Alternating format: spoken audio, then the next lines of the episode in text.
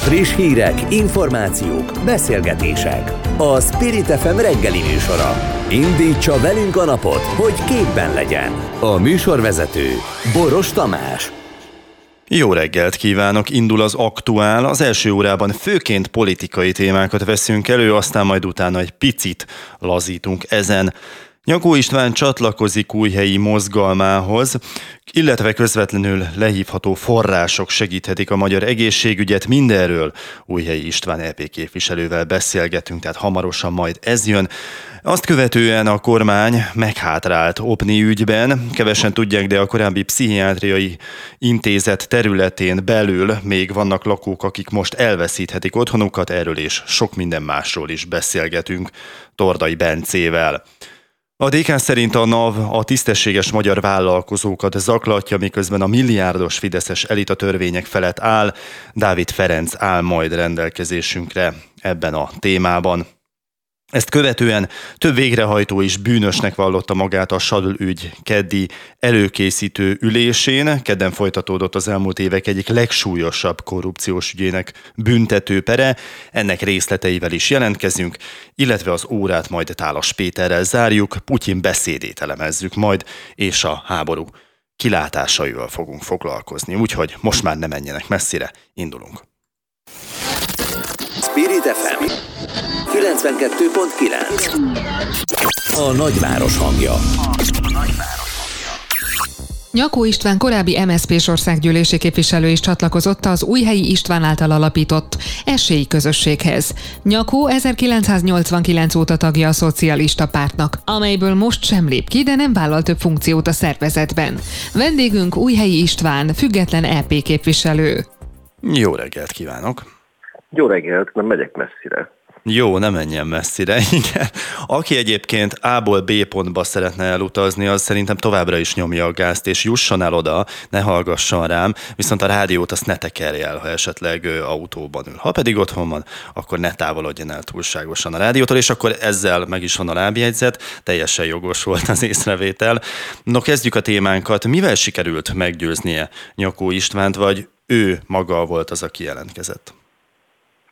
A, hú, ugye most Nyakó Istvánnak kellene itt erre válaszolnia nyilvánvalóan. Hát de talán de ön is tudja a választ, a, nem? A, én is tudom a választ, nem ő az egyetlen, aki csatlakozott az esélyközösséghez. A mozgalomhoz több mint 20 ezer bejelentkezőnk, regisztrálónk van, akik, akikkel levelezünk. Ugye nem akarunk párt alakulni, tehát nem zavar minket, hogyha valaki tagja a MSZP-nek, a DK-nak, bármely más szervezetnek, vagy soha nem volt tagja semmilyen politikai szervezetnek, az ország minden pontjáról jelentkeznek hozzánk. Én nyak, nyakit, és bocsánat, így fogom hívni, Teljesen, ha lehetséges, hiszen mozgalmi, mozgalmi fedőneve, és mindenki így ismeri. Nyakit én arra kértem, hogy legyen a szervezési igazgatója a közösségnek, hiszen olyan elképesztő sokan hívnak, jelentkeznek, szeretnének programokat szervezni, bekapcsolódni a közösség munkájába, hogy szükség volt egy szervezési igazgatóra, ha valakinek van szervezési tapasztalata, mozgalmi múltja, akkor ő az, hiszen, ahogy elhangzott a felvezetőben 89 óta tagja az MSZP-nek, annak idén együtt szerveztük az ifjúsági mozgalmakat, sok mindent átéltünk együtt. Ugye Nyakó István nyilatkozta azt, hogy még pártag az MSZP-nél, viszont ezt most passziválja, passziváltatja magát. Nyilván őt kellene erről megkérdeznünk, de talán ön is tud némi információt csepegtetni, hogy egy politikai párt miként engedhet meg ilyesmit, hogy még pártag marad valaki, ugyanakkor egy másik mozgalomhoz is csatlakozik. Még egyszer nagyon sokan vannak így. Tegnap Hajdubihar megyében és Szabolcs-Szatmár-Bereg megyében voltam. Országjáráson vagyok, és minden találkozón, minden rendezvényen rengetegen csatlakoznak. Nyíregyházán nagyon-nagyon sokan voltak, akik érdeklődtek a beszélgetés iránt például, és onnan is újabb belépőink vannak. Miután még egyszer nem lesz párt az esélykörökből, ezért nem probléma, hogyha valaki valamilyen pártnak a tagjaként csatlakozik hozzánk. Az, hogy az MSZP milyen belső állapotban van, hogy az MSZP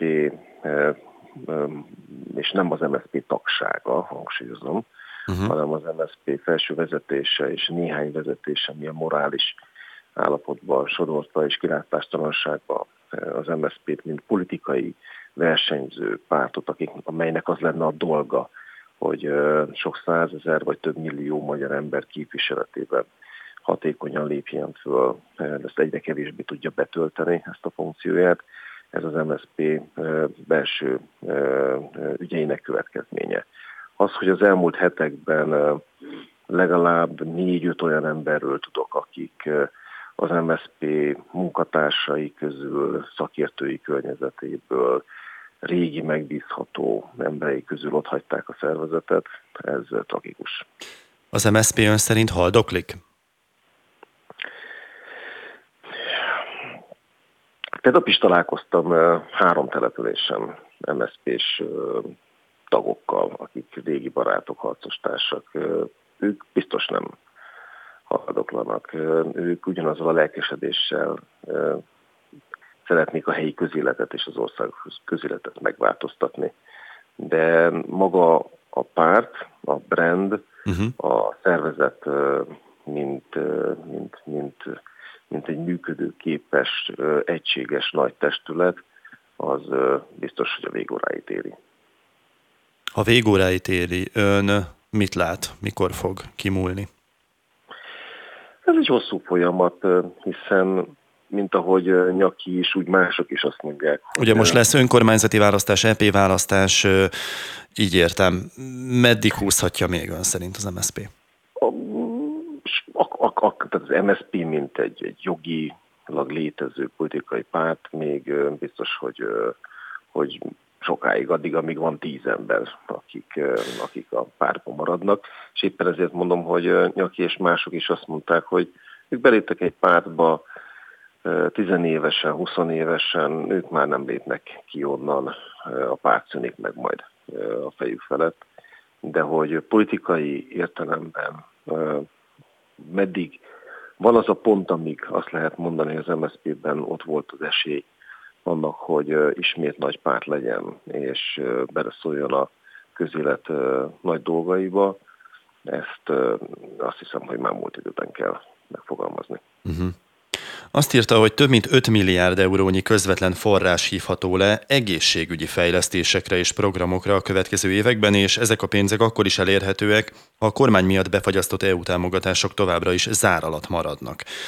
Mi a kiskapu ilyenkor, vagy erre számít -e egyáltalán a kormány?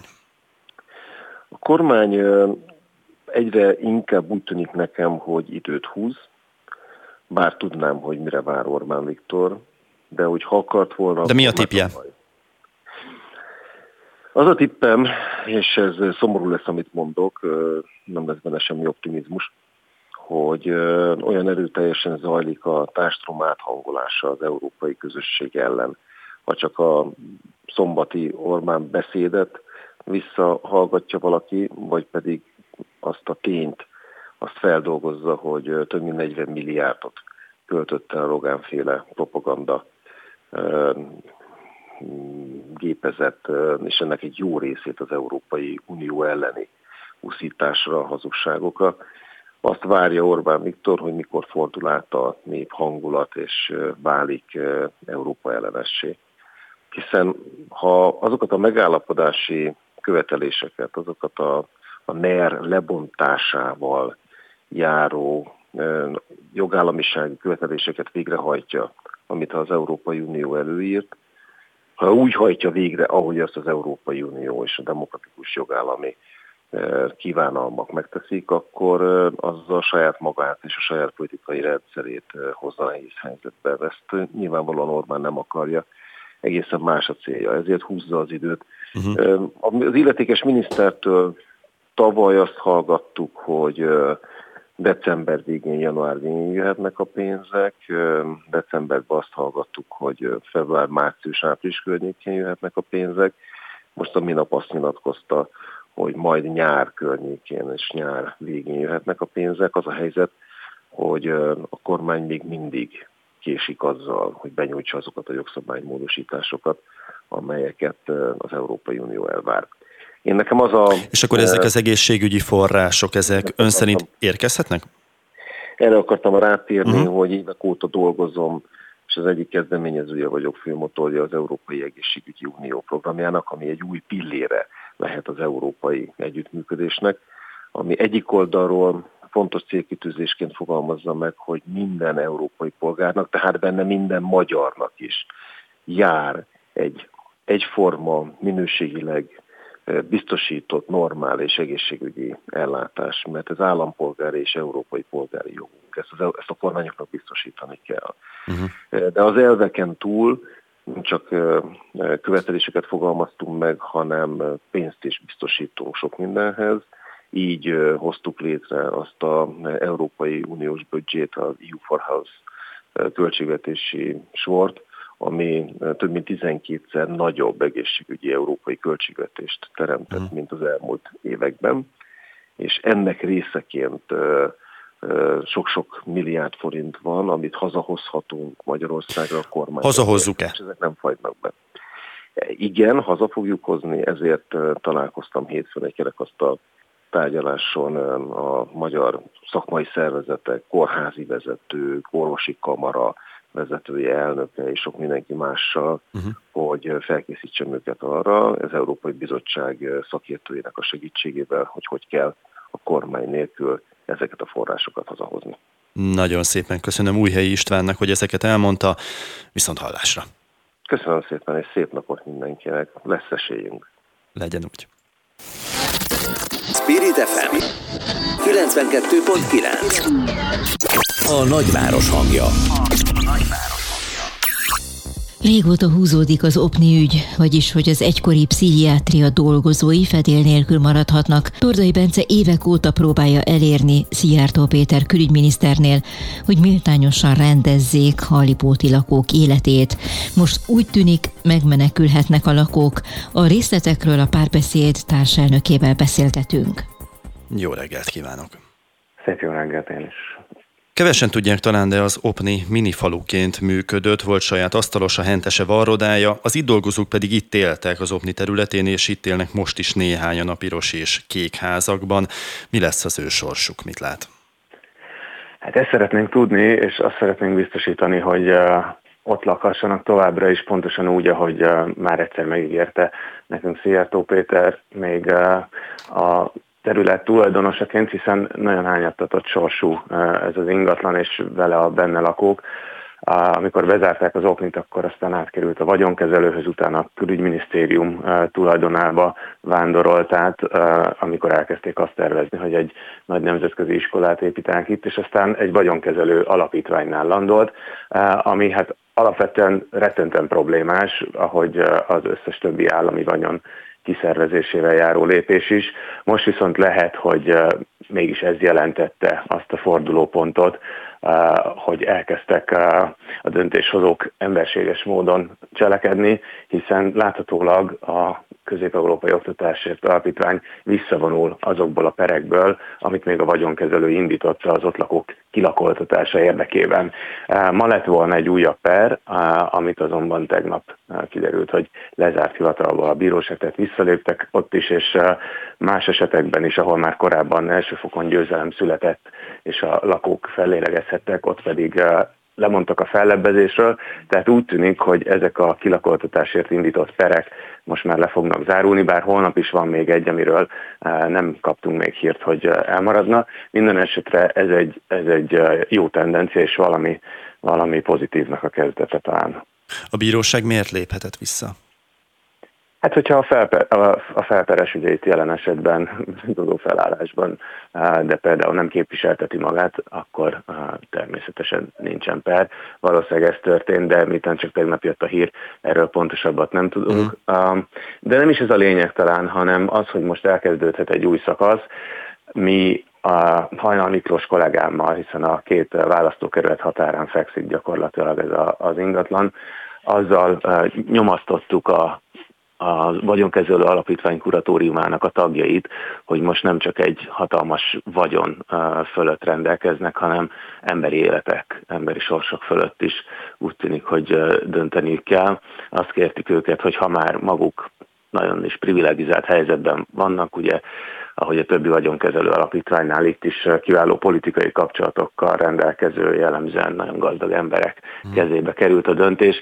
Egy kicsit akkor talán próbáljanak élni ezzel a felelősséggel, és biztosítsák azoknak a volt egészségügyi dolgozóknak, sőt néhányuk jelenleg is az egészségügyben dolgozik, azoknak a lakhatását, hiszen ezeket szolgálati lakásokat a, munkájuk miatt kapták, az alulfizetett munkájuk mellett juttatásként kapták, úgyhogy az a minimum, hogy ezt megtarthassák. És a következő lépés akkor innentől kezdve az, hogy elkezdünk dolgozni a hosszú távú megoldáson, azon, hogy ez a, ez a terület, az ingatlannak ez a része, ahol a két társasház van, az kikerüljön az alapítvány tulajdonában, amit mégiscsak egy fejlesztésre jött létre, és az önkormányzat kezelésébe kerüljön. Őrsi Gergely második területi polgármester már tegnap délután jelezte is, hogy ismét megteszi az ez irányú lépéseit, és megkeresi Magyar Leventét, aki egyszerre a külügyminisztérium miniszter helyettes és ennek az alapítványnak az elnöke. Ugye elhunyt a 300 ezeres tartozás miatt kilakoltatott Zsuzsa néni, októberben polgári engedetlenséggel élő láncot alkotva tiltakozott ez ellen a város mindenkié, kiegészülve többek között önnel is. Mit tud ennek az ügynek a, a hátteréről, mi történt pontosan azóta Zsuzsa nénivel? Hát Zsuzsának ugye megromlott az egészsége már akkor, amikor megismertük, amikor elkezdték vegzálni a, a nagyon alacsony nyugdíja mellett felhalmozódó, nagyon kis összegű tartozás miatt, akkor, akkor is már nehezen volt képes, az önellátásra nem tudott egyedül kimenni a házból, tehát egy, egy idős és beteg asszonynal kezdték el ezt az embertelen eljárást az ötödik kerületi önkormányzatnak a, a döntése nyomán. Éppen ezért akartuk megakadályozni, mert tudjuk, hogyha egy, egy megroppant egészségű embert ilyen tortúrának tesznek ki, az, az akár végzetes is lehet. Nyilván senkit nem szabad bántani, de, de egy, egy életerős, egészséges fiatalember könnyebben old meg egy ilyen nehéz helyzetet is. Zsuzsanéről lehetett tudni, hogy ha, ha őt kiteszik, akkor nincs hova mennie, és valóban egy tulajdonképpen egy hajléktalan szállónak, hát egy átmeneti otthonában tudta meghúzni magát, de, de hát nyilvánvalóan nem tett jót az ő állapotának, sem mentálisan, sem fizikailag az, hogy el kellett hagynia az otthonát, ahol év, hosszú évekig élt korábban, és, és sajnos valóban a, a napokban meghalt, úgyhogy ez egy nagyon szomorú történet, és hmm. pontosan lehetett tudni, hogy, hogy ez lesz a vége. Nem véletlen, hogy, hogy amikor elkezdték a kilakoltatást, akkor az AVMS aktivisták azt skandálták, hogy ne legyetek embertelenek, illetve hát skandáltuk mindannyian, de, de hiába, ugye akkor egyesével kicipeltek minket, és, és Zsuzsanénit is végül is eh, kirakták a lakásban. Hát sajnálom, hogy ilyen szomorúan zajlott ennek a beszélgetésnek a vége, de hát ez sajnos ilyen történet. Tordai Bencének a párbeszéd társelnökének, országgyűlési képviselőnek nagyon szépen köszönöm, hogy ezeket elmondta. Szebb napot kívánok! Viszontlátásra! Spirit FM 92.9 A nagyváros hangja. A nagyváros. Az utóbbi időben az adóhatóság egyre több cégnél vizsgálja visszamenőleg a katásokkal folytatott együttműködést, különösen az adatszolgáltatási és nyilvántartási kötelezettségek betartására fókuszálnak. A DK szerint a NAV a tisztességes magyar vállalkozókat zaklatja, a telefonnál Dávid Ferenc gazdasági árnyékminiszter. Kívánok, üdvözlöm! Jó reggelt kívánok! Önök szerint kormány megbízásból vegzálja visszamenőleg a NAVA magyar vállalkozásokat?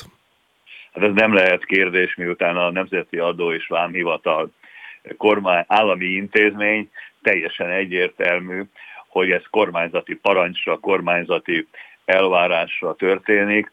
Tudja, nagyon rossz az ember szájíze, mert ha visszaemlékszik, nem is kell olyan sokáig visszaemlékezni, csak tavaly nyárra amikor először lecsalózta őket a miniszterelnök, ezt követően a parlament minden kérésünk ellenére gyakorlatilag likvidálta évközben a katarendszert, ezzel 400 ezer magyar kisvállalkozónak a sorsát tette bizonytalanná, Ezt követően, ha visszaemlékszik, összel már volt vizsgálat, hogy vajon a katások hogy mondjam, mennyire nem voltak normakövetők, hogy mennyi, mennyi uh-huh. probléma volt körül, kiderült, hogy egy-két százalékával volt csak adóelmaradási probléma, vagy tisztességtelen vállalkozói magatartás kérdése. Én azt hittem, hogy ezzel, hogy gyakorlatilag szétzilálták a rendszert, lehetetlenbe helyzetbe hozták őket, ha szabad egy picit pongyolán fogalmaznom, leszálltak róluk.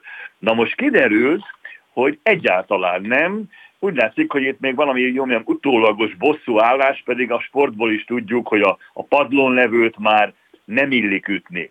És ez különösen ö, szomorúnak tűnik akkor, és ellentmondásosnak, hogy a Nemzeti Adó és Vámhivatal, ami az országnak egy, hogy mondjam, nagyon jelentős és nagyon fontos intézménye, és én nem hogy félrejtsen az én szavaim, nem az adóellenőrök, a revizorok és a behajtók ellen vannak, de hát azért lehet látni, és, és azt kell mondanom, köztudott is, hogy Magyarországon rengeteg sok olyan nagy beruházás van, amit túláraznak.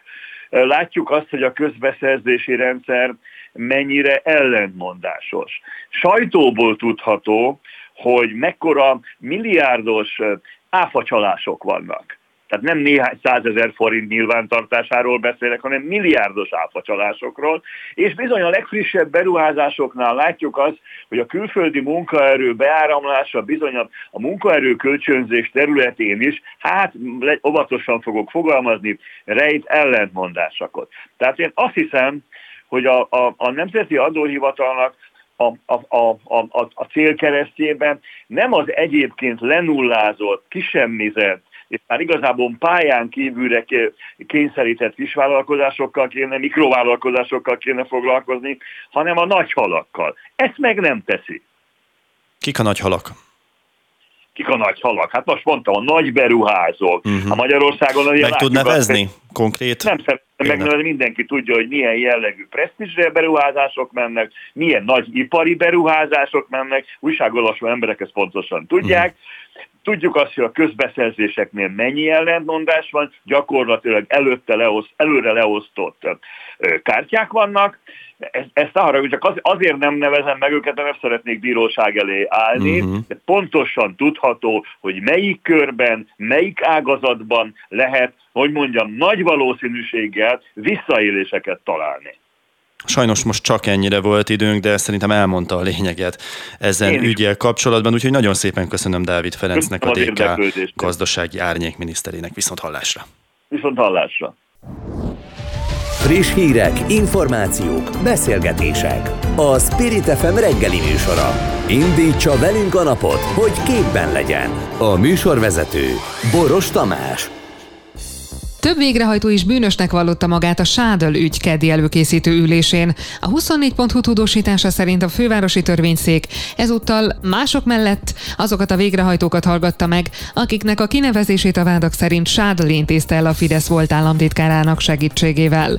Sádöl Györgyöt és a másodrendű vádlottat Völner Pált csütörtökön hallgatják meg. A vonalban Komlódi Gábor ügyvéd.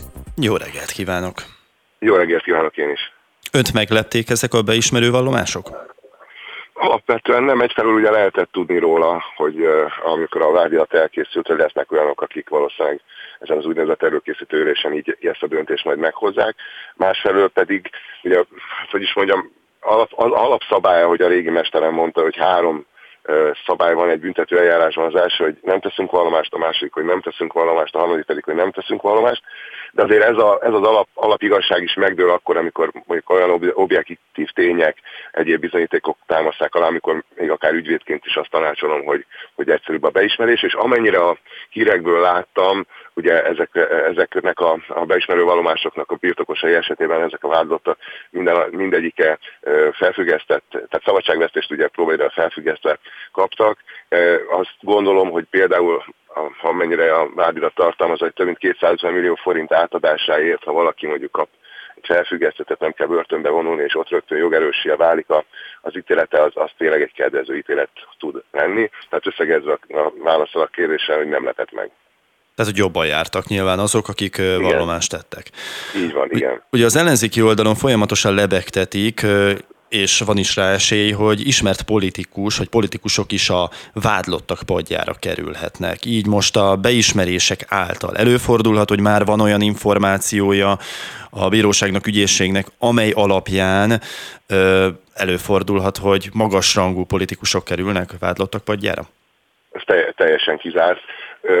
A vádirattal egyezően kell beismernie ugye ezen az mhm. előkészítő ülésen. Magyarul azokat a tényeket, adatokat, a bizonyítékokat már a vádirat tartalmazza. Ugye aki látott, szerkesztett vádiratot már azt tudja, hogy, hogy a bizonyos vádpontok alátámasztásához szolgáló bizonyítékokat is felsorolja, ami ugye a nyomozati iratok között fekszenek el ezek a bizonyítékok, tehát ezek már ott vannak, az ő, ő beismerése azon a tényálláson alapul, ami bizonyos bizonyítékokkal alá van már támasztva, tehát a válaszom az, hogy nem, és egyébként is ugye a Magyar Büntető Eljárási Törvény szerint, máshol is nagyjából így van, a kontinentális jogrendszerben az ügyura az az ügyész, tehát abból lesz vádlott, akit az ügyész megvádol, tehát olyan nincsen, hogy a bíróság úgy dönt, hogy majd valakit még bevon az eljárásban, hiszen a, az állam büntetőgi igényét azt az ügyészségen keresztül érvényesíti, és hogyha az ügyészség a vádirat elkészítését megelőzően nem döntött, vagy a vállalom, és megelőzően nem döntött arról, hogy valakivel szemben vádat emel, azzal szemben később már nem fogak.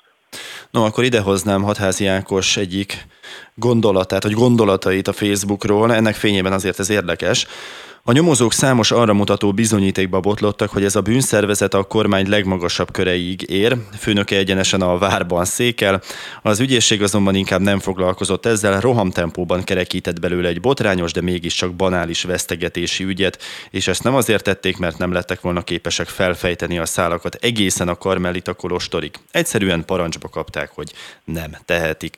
Akkor tudná ezt kommentálni, hogy ez mennyire hát, valós, mennyire nem?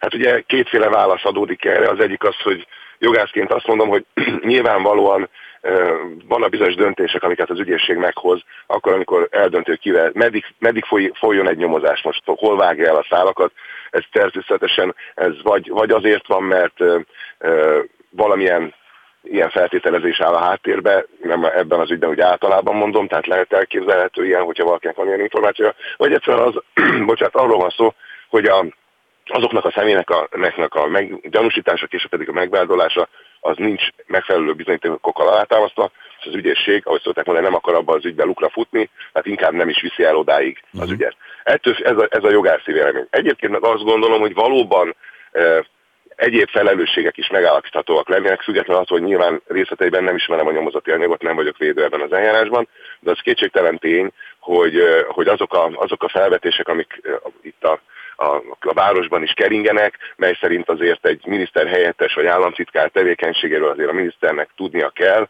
és, az, és az, azok a kiszivárogtatott beszélgetések, jegyzőkönyvi nyilatkozatok, ahol pont például Sarjú György utal arról, hogy neki van egy tartó gazdája, aki egyébként politikus és nem a Werner Pár államtitkár úr volt. Tehát ezek nyilvánvalóan sok sejtetést engednek maguknak, de, de ez tényleg az a fajta kötszurkálás, ami, ami arra alkalmas, hogy beszéljünk róla, hogy ennek aztán most büntetőjogi vagy politikai felelőssége kéne, hogy legyen. Ez egy, tényleg egy teljesen másik történet. Azt kell mondanom magánszemélyként, hogy én azért szeretnék egy olyan boldogabb közélettel rendelkező országban élni, ahol annak vannak politikai következményei, ahol a igazságügyi miniszter azt, hogy nem azt mondja, hogy majd a bíróságon eldől, és ne őt kérdezzessék a riporterek, hanem nézzék a híradásokat a, a bírósági tárgyalásokról, amiről aztán persze a közmédia elfelejt tájékoztatást adni. Szóval nem ezt válaszolna, hanem azt mondaná, hogy elkészült egy olyan vizsgálat, ami megállapította, hogy egyéb felelősségek is vannak, és ő például mondjuk lemond, vagy levonja a konzekvenciát, de hát ettől még nagyon messze vagyunk.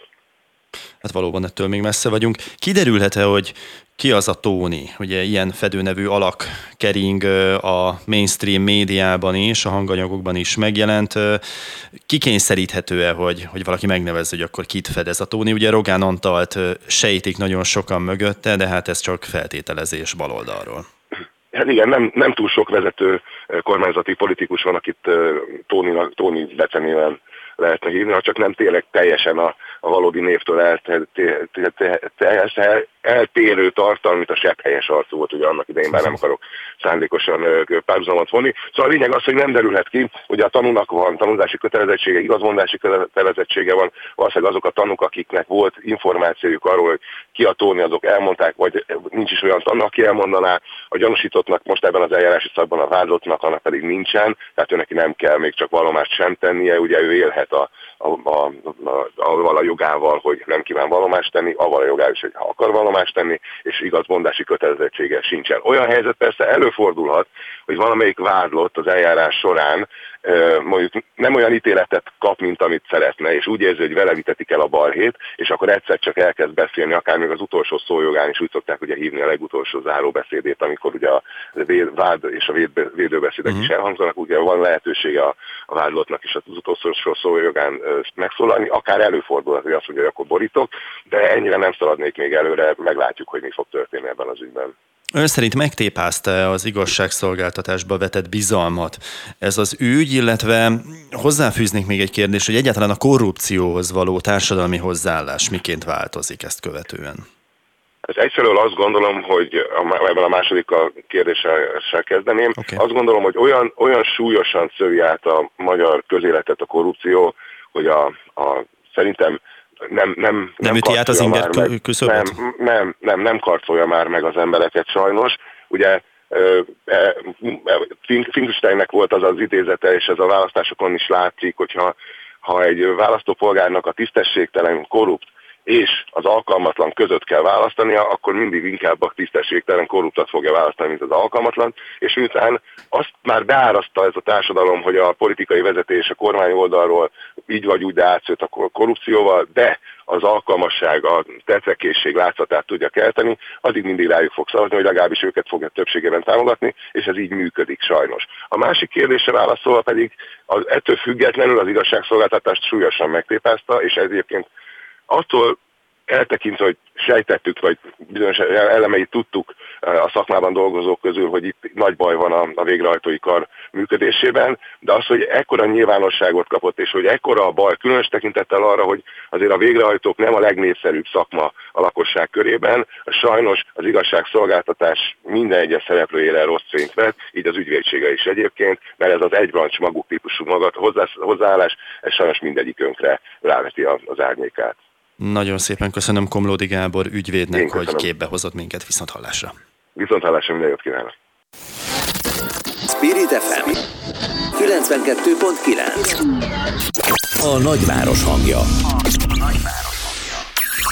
Kedden évértékelő beszédet tartott Vladimir Putyin orosz elnök. Bejelentette, hogy Oroszország egyoldalúan befagyasztja az atomfegyver egyezményben való részvételét. Kijelentette, hogy a háború a nyugat miatt tört ki Ukrajnában. Oroszország kénytelen volt erőszakkal válaszolni. A helyzetről Tálas Pétert, az NKS Stratégiai Védelmi Kutatóintézetének igazgatóját kérdezzük. Jó reggelt kívánok! Jó reggelt kívánok! Az orosz elnök nem békét, hanem inkább egy újabb háborút készít elő. Jens Stoltenberg, a NATO főtitkára reagált így Vladimir Putyin kedd délelőtti beszédére. Mit gondol ön erről? Hát azt gondolom, hogy nagyjából ilyen beszédet lehetett várni Putyintól. Ugye Putyinék még nem érték el semmifajta stratégiai céljukat Ukrajna kapcsán. Még azt sem érték el, hogy a Donbass el tudják foglalni. Most nem is beszélve az eredeti nagy célt, hogy befolyással bírjanak és gyakorlatilag bent tartsák um, Oroszország érdekszérájában Ukrajnát. Tehát azt gondolom, hogy olyasmit nem mondhatott, hogy befejeződik a háború. Én inkább úgy értelmezem ezt, hogy ez egy nagyon erős belpolitikai üzenet volt az orosz nagyközönségnek.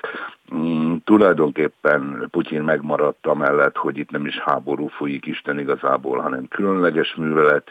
Valószínűleg az orosz elnök fél megmutatni a teljes spektrumát ennek az összetűzésnek, van ennek a fegyveres harcnak. Valóban lényeges üzenet a nyugat számára szerintem egyedül az a, a új start egyezmény felfüggesztése. Ez súlyosnak tekinthető? Isten igazából sokan azt mondják, hogy igen, de azért ne felejtsük el, hogy ez gyakorlatilag 22-ben már várható volt. Ugye a, az ellenőrzéseket a Covid járvány miatt 19-ben felfüggesztették, vagy 20-ban felfüggesztették, és már a megújítását ezeknek az inspekcióknak gyakorlatilag elutasította Oroszország 22-ben. Tehát én azt gondolom, hogy ez várható volt. Meglátjuk egyébként, hogy ennek milyen következménye lesz. Ezen kívül azt gondolom, hogy sok mindent nem hallottunk Putyinról, azt hallottuk egyébként, hogy bíztatni akarja az oroszokat kitartásra, illetve azt hallottuk, hogy nagyon fontosnak tartja hangsúlyozni, hogy milyen jó állapotban van a szankciók ellenére az orosz gazdaság. Igen, pont erre akartam rátérni, hogy a központi bank előrejelzései szerint 2023-ban 4-5 százalék között fog mozogni az infláció Oroszországban. Putyin szerint ezek az adatok is jól mutatják azt, hogy az orosz gazdasága a szankcióktól függetlenül jó állapotban van. Ez mennyire igaz, vagy ferdít csak Putyin, és valóban jó állapotban van az orosz gazdaság?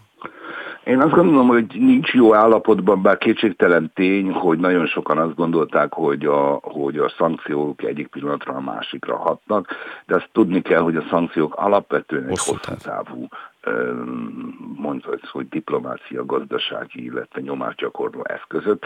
Tehát nem lehet várni gyakorlatilag azt, hogy pillanatokon belül hát hassanak.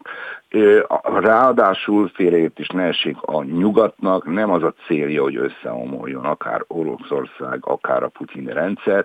A nyugatnak nagyon egyszerűen az a célja, hogy rádöbbentse Oroszországot arra, hogy nem érdemes háborúznia, tehát egy háborús politikától akarja elriasztani, vagy eltéríteni az orosz vezetést, akár olyan módon, hogy saját maga, tehát az orosz vezetés mond rá erről a politikáról, tehát befejezi ezt, akár oly módon, hogy, hogy gyakorlatilag annyira meggyengíti elsősorban egyébként a, a, az orosz hatalmi képességeket beleértve a gazdaságot, beleértve a, a, katonaságot, vagy a katonai erőt, beleértve a diplomáciát, tehát elszigeteléssel, hogy, hogy ne tudjon egy ilyen háborút győzelemmel, vagy győzelem reményében elindítani, mert abból indul ki, hogy akkor nem lesz érdeke gyakorlatilag az orosz vezetésnek ilyen háborúkat indítani, amit azért tegyünk hozzá nagyon sokan hát vitatnak, mert ma teljesen úgy tűnik, hogy Putyin számára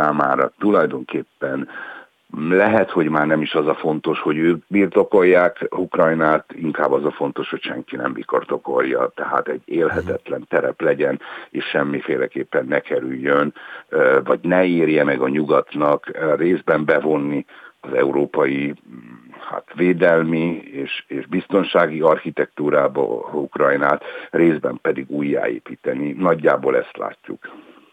Jeszenszki Géza volt külügyminiszter szerint a jelenlegi helyzet nem lehet nagyon rossz, hiszen akkor Joe Biden amerikai elnök nem utazott volna Kijevben, mivel az elnöknek nincs szüksége egy új Afganisztánra, fogalmazott Jeszenszki Géza.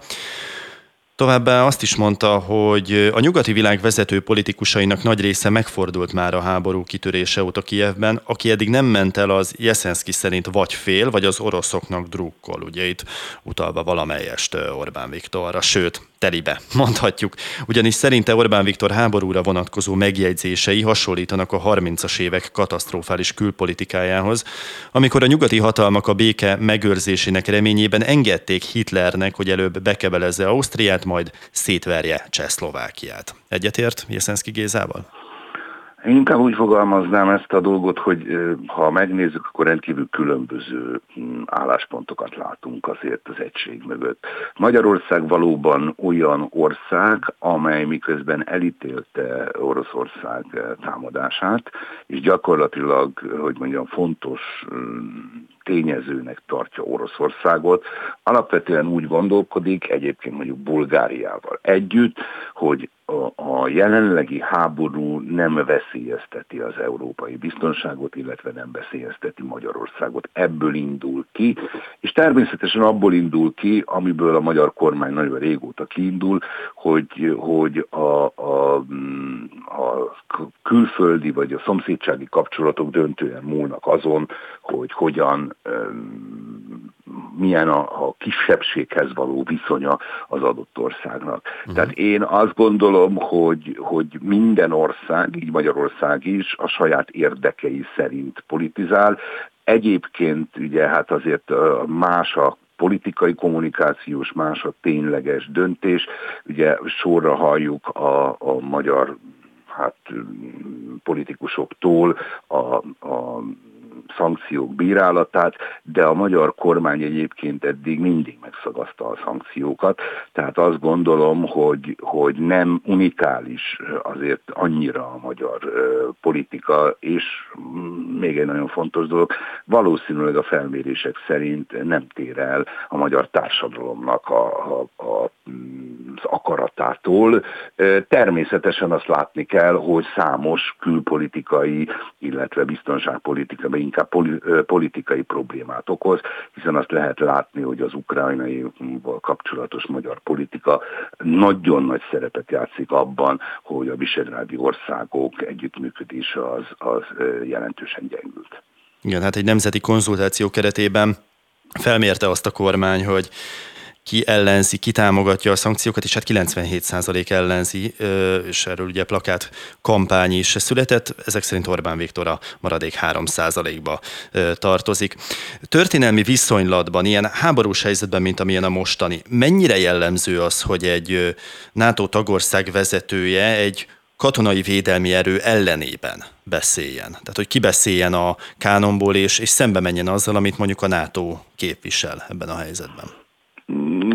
Nem szoktak ilyet csinálni, de azért a, a jelenlegi háború az a NATO szempontjából legfeljebb abban a, a, a kontextusban fontos, hogy hogyan viszonyulunk, vagy pontosan mit mondunk Oroszországról, illetve mit teszünk a NATO érdekébe. Azt látjuk, hogy, hogy a kelet-közép-európai országok jelentős része az haderőreformot hajlott vége, ebben egyébként mi sem különbözünk, tehát nálunk is rendkívül intenzív haderőreform zajlik, és azt látjuk, hogy egyébként mondjuk a, a NATO azt a politikáját, ami a közös politika, azt azt gondolom, hogy Magyarország végrehajtja. Ami a NATO tagországok Ukrajnának nyújtott segítségét illeti, ezek nem NATO keretben vannak, ugye ne felejtsük el, hogy ezt a segítséget tagországonként engedélyezte, vagy inkább úgy mondjuk, hogy azt mondta a NATO, azt mondta ki a NATO, és ebben mi is belementünk, hogy minden tagország egyénileg dönti el azt, hogy segít vagy nem segít Ukrajnának, és nem mi vagyunk csak az egyetlenek, akik mondjuk fegyvert nem mm, adnak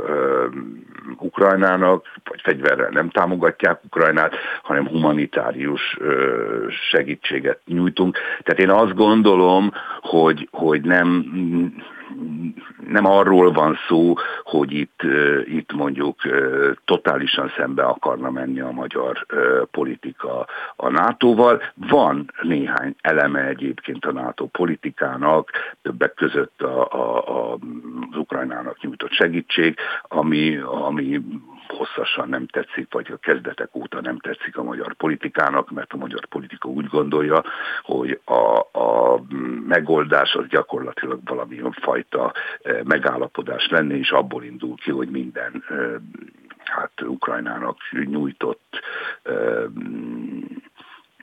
katonai segítség az elhúzza a, a háborút, ami egyébként ebből a szempontból igaz.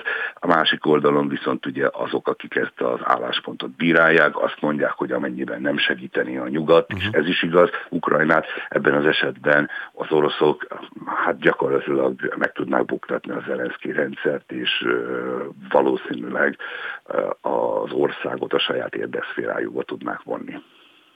Február 24-én lesz a háború egyéves évfordulója. Ön szerint várható-e valamilyen akció, akár az ukránok, akár az oroszok részéről? Én azt gondolom, hogy nagyon nagy akcióra nem szabad számítani, tehát inkább azt mondanám olyan akció, ami stratégiailag megváltoztatja a helyzetet. Azt ne felejtsük el, hogy ez a háború picit olyan, mint a első világháború, ha tetszik. A frontvonalak azok nagyon lassan mozognak, mm és a, a szakértők figyelme már-már településekre koncentrált, tehát nem az egészre, és óriási eredménynek tartjuk, ha egy falut vagy egy kisközséget elfoglalnak. Stratégiailag nincs abban a helyzetben egyelőre egyik ország sem, hogy most a, közel, most a közeljövőben megváltoztassa ezt a helyzetet. Én azt gondolom, hogy alapvetően arról lesz szó, hogy lesz elképzelhető valami fajta mm, kisebb támadás vagy kisebb aktivitás, de ez legfeljebb a politikai kommunikáció számára lesz muníció, semmiféleképpen nem fogja megváltoztatni egyelőre a stratégiai helyzetet, sem orosz részről egyelőre, ukrán részről sem, ukrán részről elsősorban azért nem, mert még nem érkeztek meg azok a fegyverek, azok a nehéz fegyverek, amelyeket a nyugat ígért, többek között a páncélosok, tehát ezeket mind-mind be kell várni ahhoz, hogy valami történhessen. Természetesen látnunk kell azt, hogy, hogy március vége, április elejétől, vagy márciustól, áprilistól beindul egy ilyen tavaszi szezon, a nagy sár, az szintén le fogja lassítani a haderők mozgását. Tehát azt gondolom, hogy az igazi változásra inkább májustól lehet várni. Nagyon szépen köszönöm Tálas Péter biztonságpolitikai szakértőnek, hogy ezeket elmondta viszont hallásra. Én is köszönöm a lehetőséget. Friss hírek, információk, beszélgetések. A Spirit FM reggeli műsora. Indítsa velünk a napot, hogy képben legyen. A műsorvezető Boros Tamás. Üdvözlöm Önöket a második órában is számítok a figyelmükre. Magyarországgal kezdünk, aztán majd utazunk Lipcsébe és Manchesterbe, illetve a filmek és technológia világába. Budapest másfélszer fejlettebb az EU átlagnál, de három magyar régió az EU 20 legszegényebbje között van. Az ezzel kapcsolatos ellentmondásokra keressük majd a választ. A legértékesebb magyar futbalista a szoboszlai Dominik ma este játszik a bajnokok ligájában, a Manchester City lesz az ellenfél, kicsit beszélünk az esélyekről Szarka Andrással. Politikai korrektség és LMBTQ kvóták a kortárs filmekben a Last of Us sorozat kapcsán Réz Andrást fogjuk erről faggatni. Végül a mesterséges intelligenciáról és a munkavilágáról beszélgetünk Gulyás László docenssel. Spirit FM 92.9 A nagyváros hangja. Három magyar régió van az EU 20 legszegényebbje között. A budapesti régió viszont a 15. legfejlettebb az Unióban. Számolt be róla a HVG az Eurostat adatai alapján. Az látszik, hogy a kelet-közép-európai térség közös baja az, hogy óriási a különbség a főváros és a vidék között. A témában vendégünk dr. Kis Gábor Ferenc, az Enravel csoport ügyvezetője. Jó reggelt kívánok! Jó reggelt kívánok! Mekkora pontosan a különbség, vagy pontatlanul, de nagyjából mekkora a különbség a főváros és vidék között? Hogyan tudnánk ezt érzékeltetni? Hát ugye az Európai Unió a régiókat az átlagos fejlettségi szinthez méri, azt mondhatjuk, hogy még Budapesten az átlaghoz képest nagyjából másfélszeres az életszínvonal, addig például a legszegényebb délalföldi, észak-alföldi régiókban mintegy fele az európai átlagnak. És ez mennyire jellemző Európában, hogy egy országon belül régiók között ekkora különbség fedezhető fel? Ugye az Európai Unió az Eurostaton keresztül minden évben teszi a régiókkal kapcsolatos jelentését, így volt ez most hétfőn is, és hát itt a szokásos tendenciákat látjuk, ha szabad így fogalmazni. Vannak jól teljesítő, főleg fővárosi régiók, és ez különösen igaz a közép-kelet-európai térségben, és sajnos a vidék az nem csak nálunk, hanem máshol is gyengén teljesít. Ez, ez általános jelenség itt ebben a közép-kelet-európai térségben. Nyugat-európában ez hogy néz ki? Nyugat-Európában a, szintén van egy, egy középső blokk, ugye az erősebb német, francia tagállamok, Benelux államok, és hát a spanyoloknál, portugáloknál, tehát a dél-európai térségben pedig szintén megfigyelhetők azok a jelentős regionális különbségek, amik hát sajnos az európai kohéziós politika, felzárkóztatás politika vele, vele járója is, hogy, hogy ilyen nagy különbségek alakulnak ki. Azt szoktuk mondani, hogy miközben az országok fej fejlettsége valóban közelít egymáshoz az Európai Unión belül. A régiók közötti különbségek növekednek, és ez Magyarország esetében és a más tagállamok esetében is így van megfigyelhető. Ugye Budapest másfélszeres fejlettségű az átlaghoz képest. Minek köszönheti ezt Budapest, hogy ennyivel jobb, mint mondjuk a vidék? Ugye régóta vita tárgya, hogy van-e egyáltalán ennek az összehasonlításnak értelme, kicsit úgy tudnám ezt jellemezni, mint az iskolában a tornasor. Persze meghatározunk régiók között egy, egy sorrendet, meg a gyerekek között is, de biztos, hogy nem árul el a gyermekekről sem mindent az, hogyha tornasorba ejtjük őket. Így vagyunk ezzel a régiókkal, itt, itt, itt azért figyelembe kell venni, hogy nagyon különböző területeket hasonlítunk össze. Az Európai Unión belül 242 ilyen fejlesztési régió van, és ugye a legfejlettebb Luxemburg, pénzügyi gazdasági központ az Európai Unión belül, a legszegényebb pedig Majott, egy kis sziget az indiai óceánon, európai értelemben mindkettő ugyanolyan régiónak számít, tehát azért nagyon nehéz összehasonlítani. Uh-huh. Itt természetesen nem megkerülhető a főváros gazdasági hajtóereje, húzószerepe, nem véletlen, hogy Prága, Varsó, de még Bukarest is, tehát a fővárosok szerepelnek a legjobban ez, ebben a GDP összehasonlításban. En, en, ez természetes velejárója annak, hogy minden országban a fővárosok a, a húzóerők, bár nincs ez így mindenhol, Írországban, Portugáliában például nem a fővárosi régió a, a, a legfejlettebb, de, de közép-kelet-európában abszolút jellemző, hogy a fővárosok azok, amelyek a leginkább gazdasági húzóerőt és központot, centrumot képviselik. Aki Budapesten él, az lehet, hogy kevéssé érdeklődik az irányban, hogy mondjuk vidéken hogyan élnek, vagy milyen gazdasági teljesítményt tud letenni a vidék, és mondjuk mennyivel erősebb a főváros. A vidékiek pedig nyilván másképp látják, szeretnének felzárkózni a fővároshoz. Összességében egyébként, ha megpróbálunk mondjuk egyet hátralépni, probléma egyáltalán egy ország szempontjából, hogy a régiói között ekkora eltérés van a gazdasági teljesítmény szempontjából? Ez egy nagyon jogos kérdés, megint csak hosszantartó vitatárgya, hogy lehet-e egyáltalán térségeket felzárkóztatni, vagy kell beszélnünk centrumról, perifériáról, úgy államok között, mint országon belül. Itt azért például egy ilyen jelenséget érzékeltetnék, hogy Észak-Alföld Európa egyik legszegényebb térsége, valószínűleg Debrecenben élők nem úgy érzékelik, hogy ők Európa legszegényebb térségében élnek, és ugyanígy lehetne fordított példákat is mondani. Tehát azért mondom, ez a statisztikai összehasonlítás, ezzel nagyon óvatosan kell bánni. Inkább az a jelenség érdekes szerintem, hogy, hogy a legszegényebb magyar régiók mennyire nem tudnak az átlaghoz közelíteni, tehát itt néhány jó esetben 10% pontos növekedés van az Európai Uniós csatlakozás óta, amit hát mindenképpen intenzívebbé kéne tenni, ahhoz, hogy egy általános életszínvonal emelkedés érzékelhető legyen a, a vidéki régiókban. Itt a fejlettség összefügg az említett életminőséggel? Tehát egy, egy leszakadottabb, gazdasági szempontból rosszabbul teljesítő, vagy szegényebb régió, az, az feltétlenül azt is jelenti, hogy az emberek ott annyival szegényebben is rosszabb körülmények között élnek?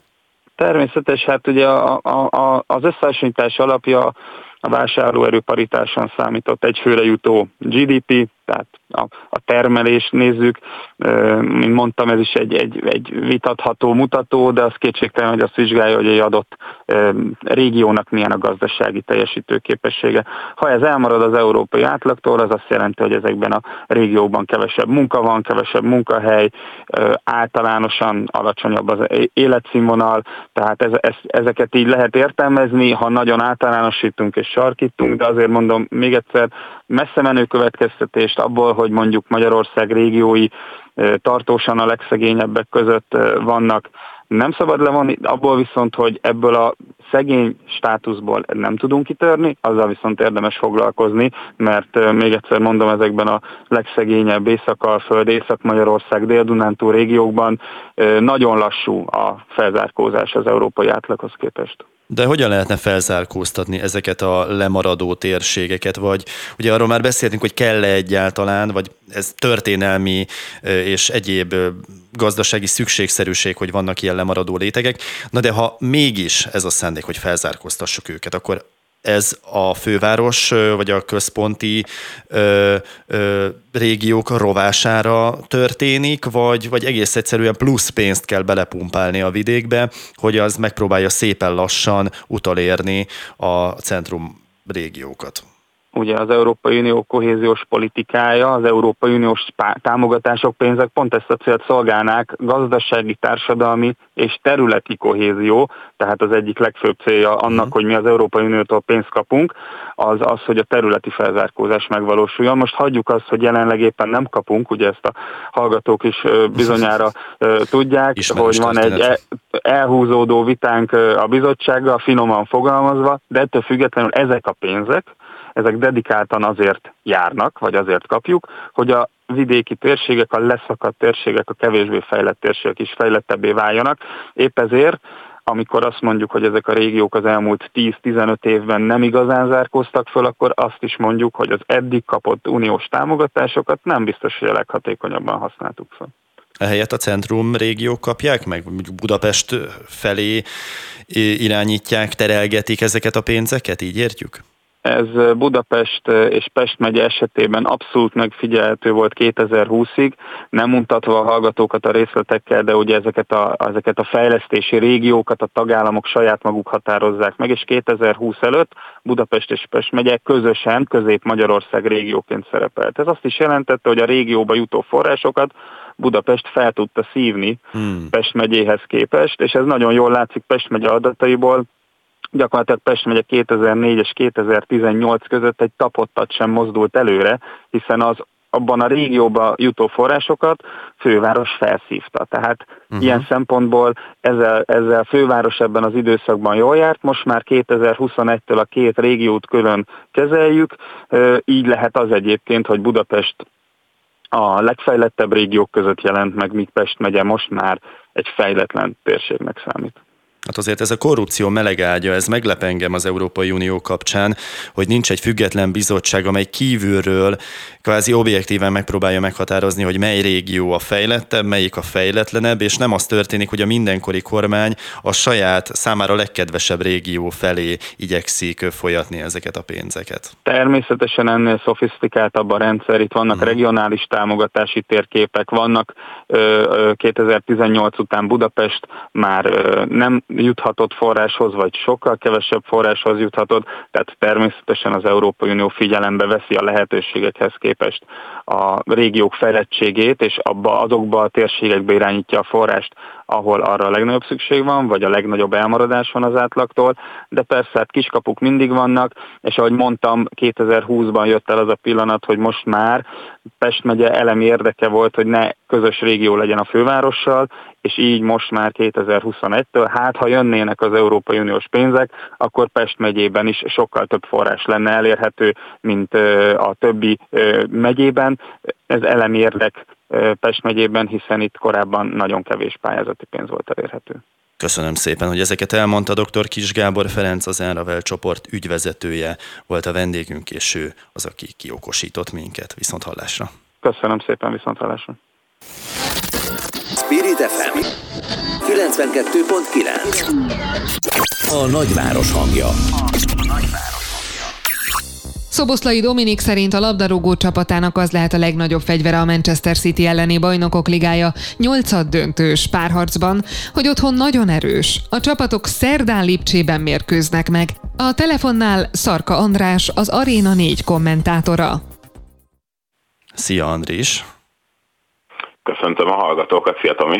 régi ismerettség a miénk, ezt mindig elmondom ilyenkor, amikor mi beszélgetünk, ez már a harmadik alkalom, úgyhogy tegeződni fogunk.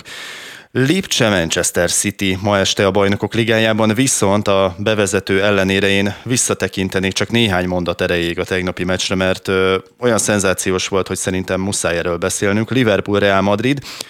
Ugye a Liverpool 2-0-ra vezetett a Madrid ellen a bajnokok ligája 8 döntőben, aztán onnan kapott 5 gólt, és tulajdonképpen elszállt minden reménye arra, hogy tovább jusson. Ugye beszéltünk korábban arról, hogy a Liverpoolnak milyen problémái vannak, miért nem működik a csapat idén. Ezek a hibák ütköztek ki ezen a meccsen? Hát még csak nem is annyira látványosan azok. Itt ugye, amit beszéltünk korábban talán mi is, hogy, hogy Salah és Alexander Arnold van kimozgatva abból a pozícióból, ahol igazán eredményes volt, és ezáltal sikeressé tette a Liverpoolt ez a tegnapi mérkőzés, ez most nyilván az egyéni hibákon túl mert hogy uh-huh. azért az hozott, de ez mind a két oldalon megvolt. Azt is megmutatta, hogy a Liverpool védekezése, ami eddig legendásan jó volt, ugye itt voltak olyan statisztikák évekkel ezelőtt, hogy Van Dijk már mióta görgeti azt a sorozatot, hogy nem tudják kicselezni, hogy vagy Gomezzel, vagy Matippal azért nagyon jó párost alkotott, ez gyakorlatilag most már a múlt idő, és miután itt az első fél időben a Reál visszajött a két gólos átrányból, a másodikban olyan tökéletesen hatékonyan játszotta meg az átmeneti játékokat, amiben a Liverpool abszolút nem találta a helyét, nem találta a, a pozícióját sok játékos ebben, ami meglepő volt, és hát tulajdonképpen nem is eredményezhetett mást. Hát ez a párharc, ez gyakorlatilag azt hiszem szintén elmondható, hogy eldölt megdöbbentő volt. 2-0-nál tényleg azt éreztem, hogy a Liverpool akár megnyerheti ezt a meccset. Az, hogy tovább jut egy oda-visszavágós rendszerben a Madriddal szemben, azt nem gondoltam, de ez a meccs ez meg lehetett volna, ami a bajnokságra egyébként adhatott volna neki önbizalmat, de akkor ez maradt feltételes mód. No, akkor a mai meccsre rohanjunk át, és a magyar érdekeltségre. Ugye főként Szoboszlai Dominikról beszélhetünk, a legértékesebb magyar játékos. A Lipcse a Manchester City-vel fog majd játszani. Ezen meccs kapcsán fontos arról beszélnünk, és azt gondolom te vagy a mi emberünk, hiszen te Bundesligát is, német bajnokságot is és angol bajnokságot is közvetítesz, hogy milyen állapotban van egyáltalán az a Lipcse, tehát tud-e ellenfele lenni egy Manchester Citynek, milyen paszban van a Szomoszlai Dominik, illetve a City-től mit várhatunk, amely a hétvégén a Nottingham ellen egy megdöbbentő egy-egyet játszott, úgyhogy tulajdonképpen végig egy kapuszta a találkozót, és ugye versenyben van még így is a bajnoki címért. Most több témát is feldobtam, akkor haladjunk szépen sorjában, kezdjük a hazai csapattal. Ne, kezdjük a hazai csapaton belül Szoboszlai Dominikkel. Hogy játszik mostanában a legértékesebb magyar játékos? Akkor kezdjük Dominikkel. Hát a hétvégi mérkőzést, a Lipcsei mérkőzést volt szerencsém közvetíteni is, és talán egy nagyon jellemző példát mondanék, Na. Ahogy, ahogy játszik, és amire egyébként aki nem biztos, hogy hétről hétre pont a Bundesliga mérkőzéseit követi, az annak lehet, hogy ez, ez újdonság, de mindenképpen egyébként büszkeség. Tehát volt egy pillanatban egy szabadrúgás, amit egyébként a kapufa akadályozta meg, hogy gól legyen, szenzációs gól lett volna a szezon egyik legnagyobbja, majd pár percre rá a saját 16-os, sőt majdnem az ötös környékén már védekezve fejelte ki a labdát az érkező Wolfsburg játékos elől. Tehát ez a, ez a hatékonyság ugye az egyik kapunál, ami megmutatkozik, főleg egyébként gólpasszokban, nem is feltétlenül befejezésben, bár a bajnokságban a 4 gól, 8 gólpassz azért nagyon jól mutat, ugye közeledik azért gólpasszokban a két számjegyhez, hogyha pedig minden tétmérkőzést figyelembe veszünk, akkor 13 van neki. Még a VB előtt volt egy olyan időszak, amikor uh, itt uh, csak Messi és De Bruyne volt nála jobb a top bajnokságokat tekintve az előkészítésekben minden sorozatot figyelembe véve, szóval ezt is el kell mondani. Most itt a VB óta ugye a Bundesligában kevesebb mérkőzést játszottak, tehát ugye ez az, ami miatt esetleg nincs annyi előkészítése. Egyébként ugye visszatérve itt ehhez a kis példához. Ugye nyilván a lényeg, a legfontosabb, hogy aztán végül magát a végeredményt is az ő góljával állította be a Leipzig, tehát gólt szerzett a Wolfsburg ellen hétvégén, csak ugye azt is meg akartam mutatni, hogy itt Márkó Róza csapatában, és ugye Márkó Róza vezetőedzőnél milyen fontos szerepe van, mert hogy azt el kell mondani, hogy tulajdonképpen itt Vili Orbán és ő az, akik mindig minden fontos mérkőzésen, sőt lehet mondani, a jelzőt el is lehet hagyni minden mérkőzésen kezdők, amikor csak mhm. játszhatnak. Uh-huh. És hát nyilván ugye emellett még, mivel Merko Rózénál nagyon fontosak a rögzített helyzetek, különösen ugye a pontrugások, szöglet szabadrugásra gondolva, ez még inkább fontossá teszi Szoboszlait, aki hát ugye az egészen szenzációs rúgó technikájának köszönhetően ebből tud veszélyeket kialakítani. Márko Rózénál meg tavaly a Dortmund, idén meg a Lipcse is ebben egyébként nagyon jeleskedik. Tehát ez például lehet egy, egy ö, olyan játékelem, amiben mondjuk a Leipzig tud valamit keresni. Kicsit ö, akkor átkötnék ugye a Manchester City-re, mert, Jó, nyugodtan. mert ö, ugye itt lehetett arról hallani, hogy egy viszonylag szűkös védelmi variáció lehetőség áll majd Pep Guardiola rendelkezésére, mert hogy vannak sérültek. Úgyhogy ez, ez könnyen egyébként az első mérkőzésen azt hiszem, hogy legalábbis ezt majd el fogja tudni érni a Leipzig, tehát hoz majd egy, egy viszonylag kiegyenlített találkozót.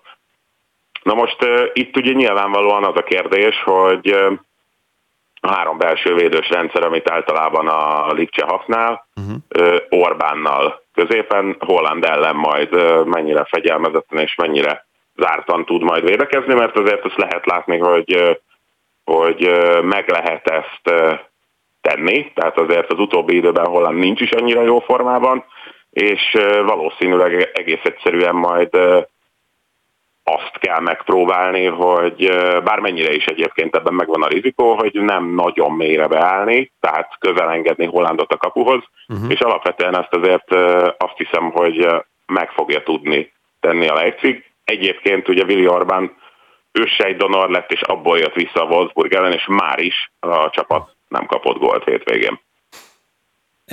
Bő egy percünk maradt, még mindenképpen kitérnék itt Hollandra, ha már emlegetted őt, és tudom, hogy ez egy hosszabb tárgyalást kérő téma, de hogy szerinted Hollandal hatékonyabb, jobb-e a Manchester City, vagy rosszabb, mert ez igencsak megosztja a szurkolókat?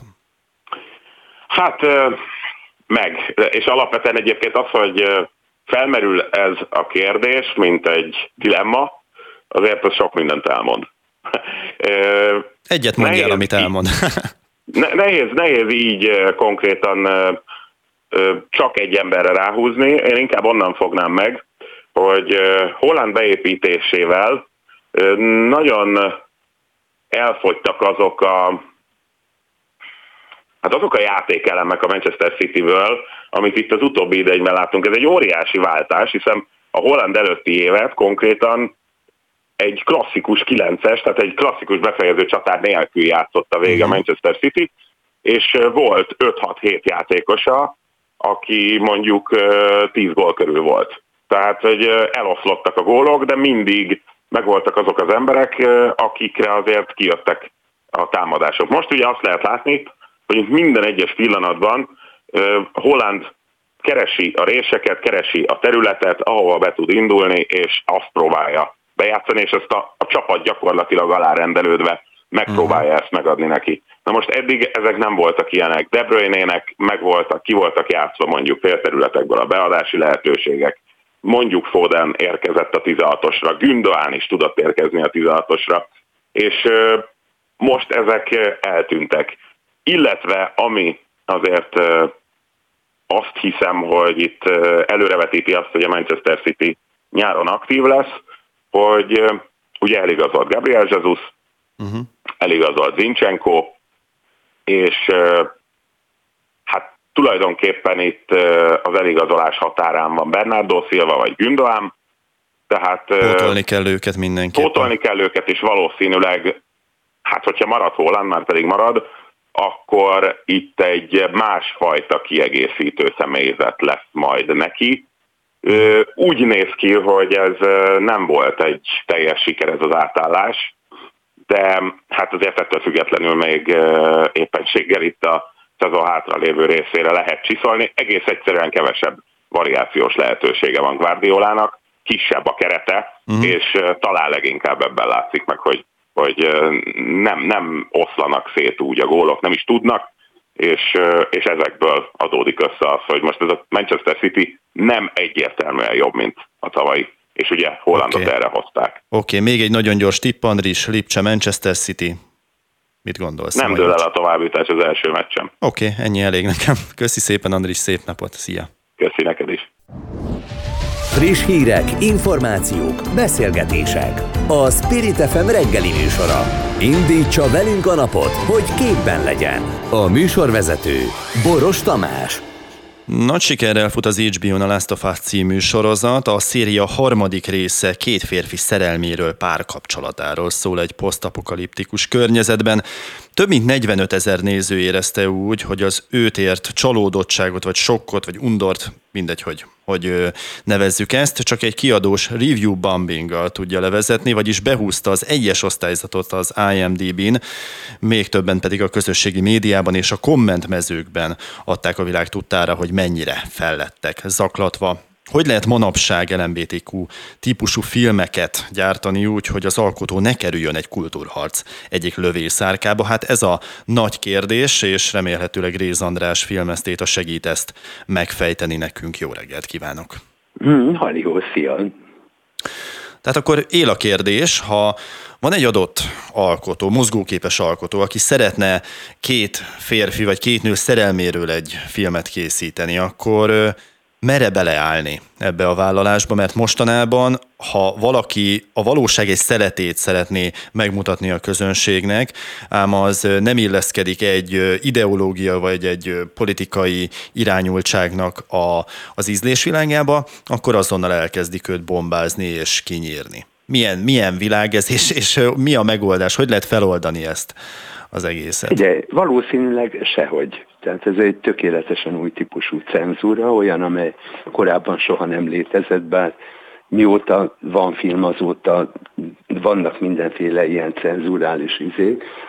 Azért nem tud megoldani, mert nagyon sajnáljuk az online létezés, a globális létezés, az internet ítélőbírósága egészen addig, amíg a világháló van, addig nem szüntethető meg.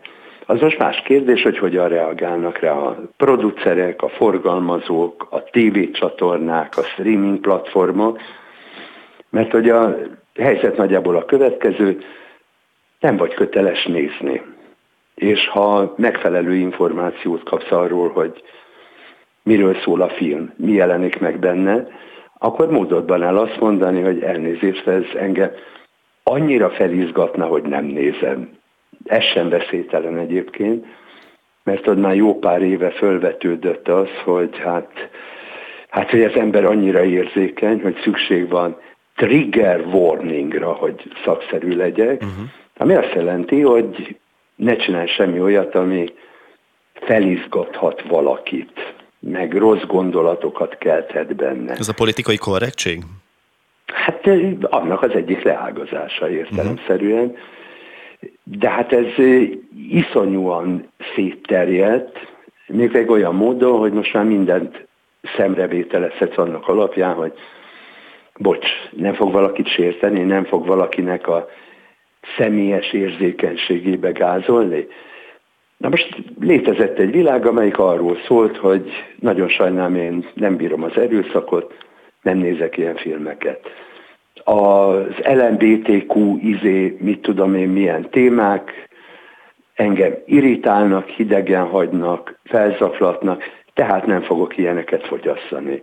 Ha nem szeretem azokat a filmeket, amelyekben a vagy nyugaton emberek lövik egymást, akkor nem nézek western Ha nem szeretem azokat a filmeket, amelyek ijeszgetnek, nem nézek horrort. Na most ez radikálisan megváltozott, mert itt már arról van szó, hogy egy nagyon pici csoport is elegendő ahhoz, hogy indulatokat gerjesszen, és itt egy nagyon fura dolog történik, ugye először a közzétevő, a forgalmazó, a mozis, a televíziós csinálja össze magát. Ja Istenem, mi lesz, hogyha, hogyha műsoron tartom? Mi lesz, ha sőt már korábban, mi lesz egyáltalán bemutatom ezt a cuccot. Aztán van ennek egy távolabbi kihatása, amikor már magát az alkotót, tehát a producert és az alkotót együtt szorítja sarokba ez a fenyegetettség. Hát talán nem kéne ilyen filmet csinálni, mert akkor mi lesz, hogyha jól megtámadják, a mozik nem fogják fölvenni a műsorukra, a tévék nem sugározzák, és hát bocs, ennek az iparnak egy igazán jelentős hányada piaci természetű. Ha a filmet nem vetítik, nem sugározzák, buktad a pénzed. A csoportok gerjesztenek feltétlenül és csak és kizárólag indulatot, vagy az is ingerelheti őket, hogy például a Filmakadémia, vagy egyéb producer, producerek, csoportok egyfajta kvótát írnak elő, hogy mondjuk LMBTQ stábtagnak kell ott lennie a forgatáson, vagy mondjuk a témák között kell bizonyos számban megjeleníteni ilyeneket. Ez, ez is okozhatja azt, hogy ilyen rossz irányba indult el ez a folyamat? Abszolút durván torzítja a képletet, még akkor is, hogyha az oszkároknál ez csak jövőre lép életbe. Magyarán jövőre már csak olyan film lesz nevezhető a legjobb film Oscar díjára, amely az Amerikai Filmakadémia négy standardja közül legalább kettőt teljesít. Tudom, ez most nem bizarul hangzik, hogy standard, meg izé. Ezek a mindenféle előírások arra vonatkoznak, hogy van-e benne nem fehér, nő, LMBTQ, rassz szerinti kisebbség, hátrányos helyzetű ember, és ez már nem csak a tartalomra vonatkozik, hanem arra is, hogy a stáb hogyan áll fel, sőt, hogy a produkciós cég milyen embereket alkalmaz. Na most ez, ez elég kegyetlen ügy, mert innen kezdve a dolog úgy indul, aha, hát akkor nézzük meg, hogy eleget teszünk-e a négy előírás közül legalább kettőnek, mert különben esélytelenek vagyunk. Most ez azért érdekes, mert ugye volt valaha Amerikában egy durva cenzori rendszer, amelyet ugyanúgy, mint most... A Hays Codex? Az a Hays Codex, így van, maguk, a filmesek hoztak létre. Tehát nem arról volt szó, hogy hát a közfelháborodásra nézést. Nem tudom, te láttad a Babilont még meg a mozikban? Igen, igen. Na, ugye ott van ez az Irving Thalberg nevezetű producer, aki aki most már ugye egy díj az Oscar osztáson. Na most ő volt az egyik zászlóhordozója annak, 1927-től, hogy hát maga Hollywood szabja meg, hogy mit nem fog csinálni, nehogy fölháborítsa a nézőket. Most ez annyira durva volt, hogy 1934-től életbe léptették azt a bizonyos Hész kódexet, és 1968-ig hivatalosan nem is szüntették meg, még akkor is, hogyha csöndben elporlat ennek az érvénye. Na most megint valami ilyesmi zajlik Hollywoodban, hogy majd mi kitaláljuk, hogy ne lehessen bennünket támadni, mi szabjuk meg az előírásokat saját magunknak, és ezt a kérdést meg senki nem teszi föl, hogy milyen hatással lesz ez magukra a filmekre, az alkotásokra, hogy, hogy a producerek meg az alkotók mernek-e bármi olyasmibe belevágni, amit támadható, amit az interneten ki lehet kezdeni, le lehet köpködni, fikázni lehet, hiszen ne feledd el, hogy az internet boldog népe a MeToo ürügyén olyan embereket is tönkretett, akikről később bebizonyosodott, hogy hát, hát nem voltak ők annyira sárosak ebben az ügyben, de miután a világhálón elítélték őket, és ezzel lényegében végrehajtották az ítéletet, az ő jövőjük a szakmában, hát hogy mondjam neked, nehezen tervezhető. Kérdés az, hogy egy adott film promóciójának, hírverésének jót tehet-e, egyébként, ha ilyesmi botrányba keveredik. Ugye gyakran nem csak a tartalommal, hanem az alkotóval is van probléma. A Harry Potter több mint 6,4 milliárd font bevételt hozott világszerte a Warnernek. Egyes források szerint a Warner vezetői már egy folytatáson gondolkodnak, viszont véletlenül meg kell majd küzdeniük a J.K. Rowlingot, vagyis az írónőt övező LMBTQ megjegyzéseket is érintő botrányokkal. A dolog azért is fontos, mert Nemrég megjelent a Harry Potter univerzumban játszódó Hogwarts Legacy videójáték, és az is hideget-meleget kapott az írónő miatt, és sokan bolykotra szólították fel a játékos közösséget, viszont a játék kiadói azt mondták, hogy őket ez egyáltalán nem zavarja, mert ez ingyen reklám, sokkal többen hallanak így arról, hogy kikerült egy ilyen alkotás. Mit gondol erről? Hát figyelj, itt már abszolút nincs arról szó, hogy milyenek J.K. Rowling művei, Arról sem beszélünk, hogy milyenek a megfilmesítések és milyen a videójáték. Mivel J.K. Rowlingot egy meglehetősen apró csoportnak sikerült ellenségé tenni, miközben ugye én olvastam azért a J.K. Rowling szöveget, amely elindította ezt a harcot, hát hogy mondjam, nem tűnt túl agresszívnak. Nem.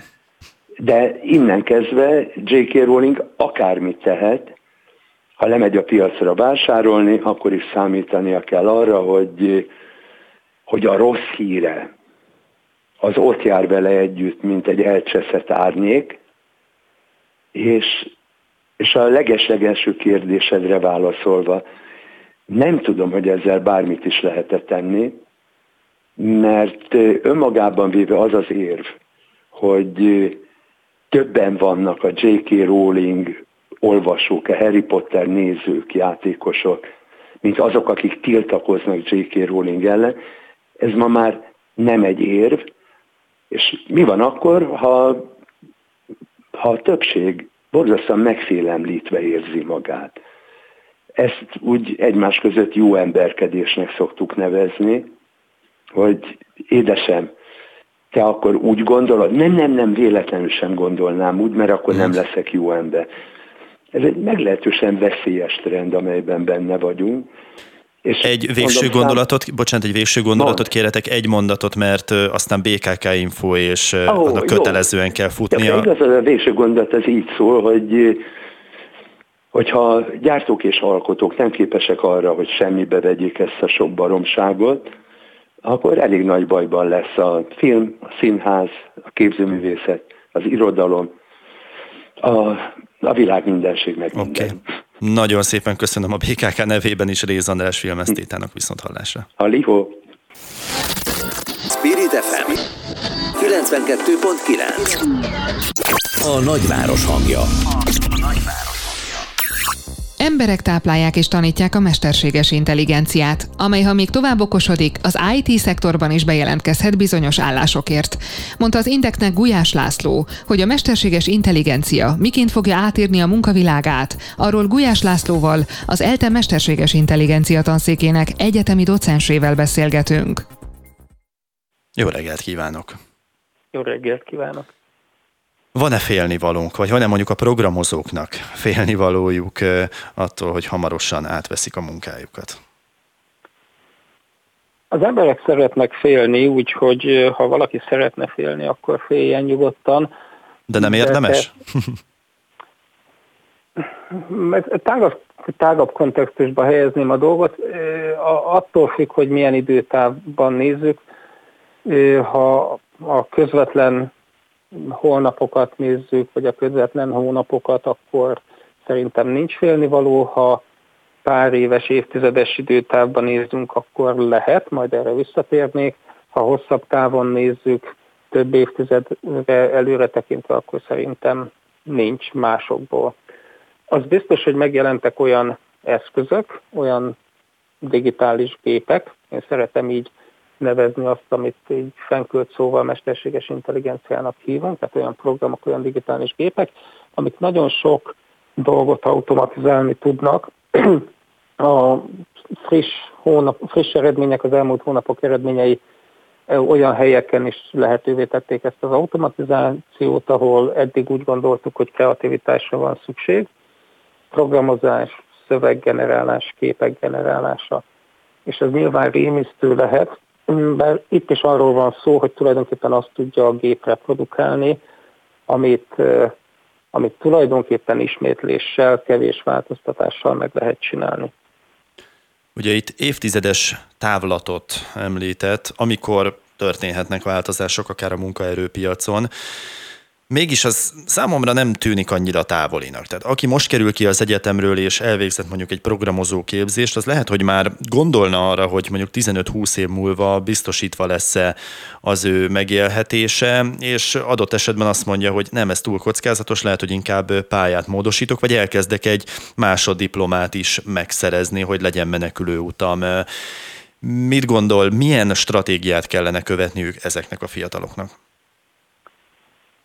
Azt gondolom, hogy azt érdemes végig gondolni, hogy az informatikában is, mint a nagyon sok helyen diversifikálódott a, az alkalmazás. Tehát vannak kódolók, vannak olyan programozók, akik tulajdonképpen mások által kitalált szerkezetben, mások által elkészített eszközökkel írnak programkódot, aztán nyilván vannak azok az emberek, akik kitalálják ezt a szerkezetet, vannak olyan emberek, akik létrehozzák, megalkotják ezeket az eszközöket, amivel a programozók dolgoznak, vannak olyan emberek, akik olyan feladatok, amikor ellenőrizzük, hogy az elkészült program mennyire jó, tehát tesztelünk, vagy valamilyen más módon elkészítjük ezek a dolgokat, ezeket a dolgokat, van, amikor az emberrel való interakciót tervezik meg, tehát nagyon sokrétű feladat az, amit összefoglalóan programozónak vagy IT szakembernek hívunk, és azt gondolom, hogy azt érdemes végig gondolni, hogy a számítógép azt fogja tudni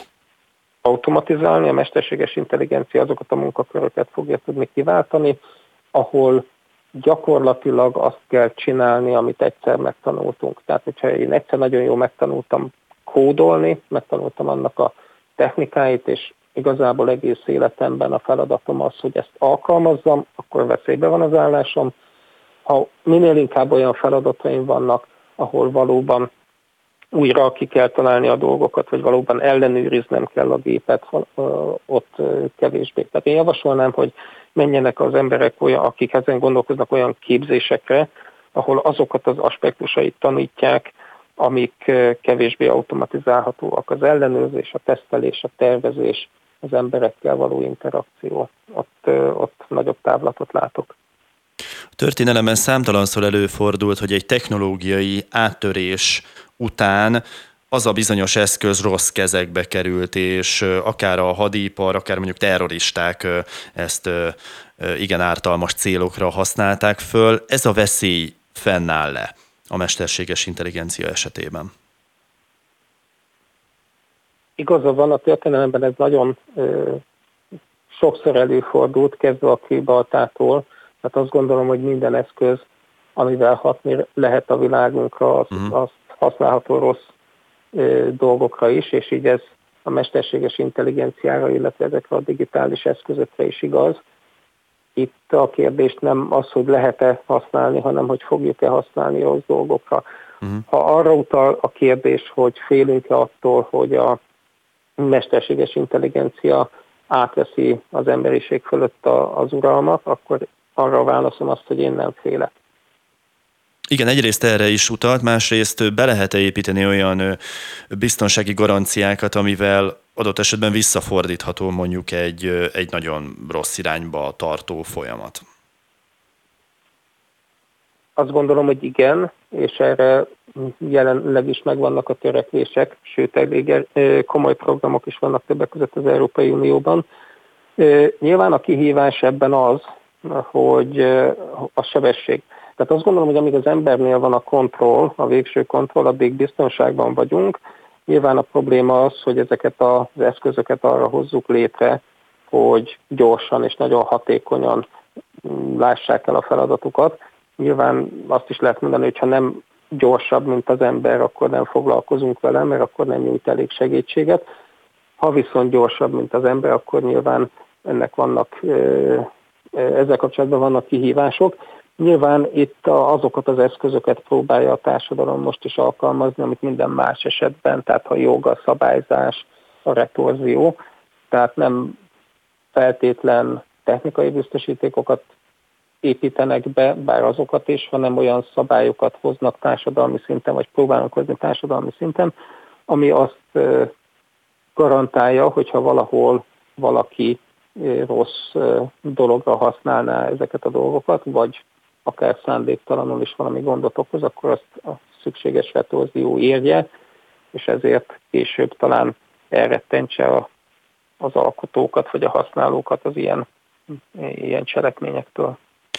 A filmipar nagyon kedveli azt a témát, amikor egy játékbaba vagy egy robot öntudatra ébred, és önálló döntései vannak. Ez a világ eljöhet-e a mesterséges intelligenciával? Előfordulhat-e valóban, hogy egy játékbaba fejleszti önmagát, tanul, és önálló döntéseket hoz, olyan döntéseket, amit korábban nem programoztak be? Nagyon bonyolult kérdést tett föl Amikor az elején azt kérdezte, hogy ez a toposz, amit ismerünk a filmekből, uh-huh. meg alkotásokból, hogy öntudatra ébred a robot vagy az eszköz, hogy ez bekövetkezhet-e, akkor arra az lenne a válaszom, hogy lehet, hogy egyszer valamikor majd, de ettől én úgy gondolom, hogy távol vagyunk. Aztán, ahogy elkezdte kifejteni, akkor mondott egy rakás olyan dolgot, amitől pedig nem vagyunk távol, csak szerintem nem azt jelenti, hogy öntudatra uh-huh. ébredt a robot, mert olyan eszközöket, amelyek önmagukat tudják fejleszteni, amelyek tanulnak, a mai nap is használunk. Ön is használ, én is használunk, a telefonjában is van, majdnem biztos vagyok benne. Tehát egy csomó ilyen megoldás létezik, ami fejleszti magát. De az, hogy egy konkrét feladat minél jobb megoldását próbálja elérni valami egy adott értékrend, egy adott mérés rendszer szerint, az nem jelenti azt, hogy öntudata van. Persze hozzáteszem, hogy nagyon komoly tudósok foglalkoztak nagyon sokat azzal, hogy megértsék, vagy definiálják, leírják azt, hogy egyáltalán mi az, hogy öntudat. Meglepő módon ez nem is olyan könnyű dolog, holott nap mint nap megéljük, tehát úgy tűnik, hogy ha valami, akkor ezt ismerjük, de ez nem annyira egyszerű dolog, mert... Spirituális külön, kérdés is egyben. Így is van, meg hogyha külön-külön nézegetem az egyes képességeket, a látás képessége, a beszéd képessége, a, a, a tanulás képessége, akkor külön-külön egyik sem elégséges, az egésznek az összessége adja ki valahol azt, amit öntudatnak hívunk, és én személy szerint azt gondolom, hogy ez még messze van. Az is tény, hogy vannak, akik ezzel nem értenek egyet. Nagyon szépen köszönöm, hogy ezeket elmondta. Gulyás László, az ELTE mesterséges intelligencia tanszékének egyetemi docense volt a vendégünk. Nagyon szépen köszönöm. Viszont hallásra. Önöknek pedig nagyon szépen köszönöm, hogy velünk tartottak. Ez volt az aktuál. Viszont hallásra.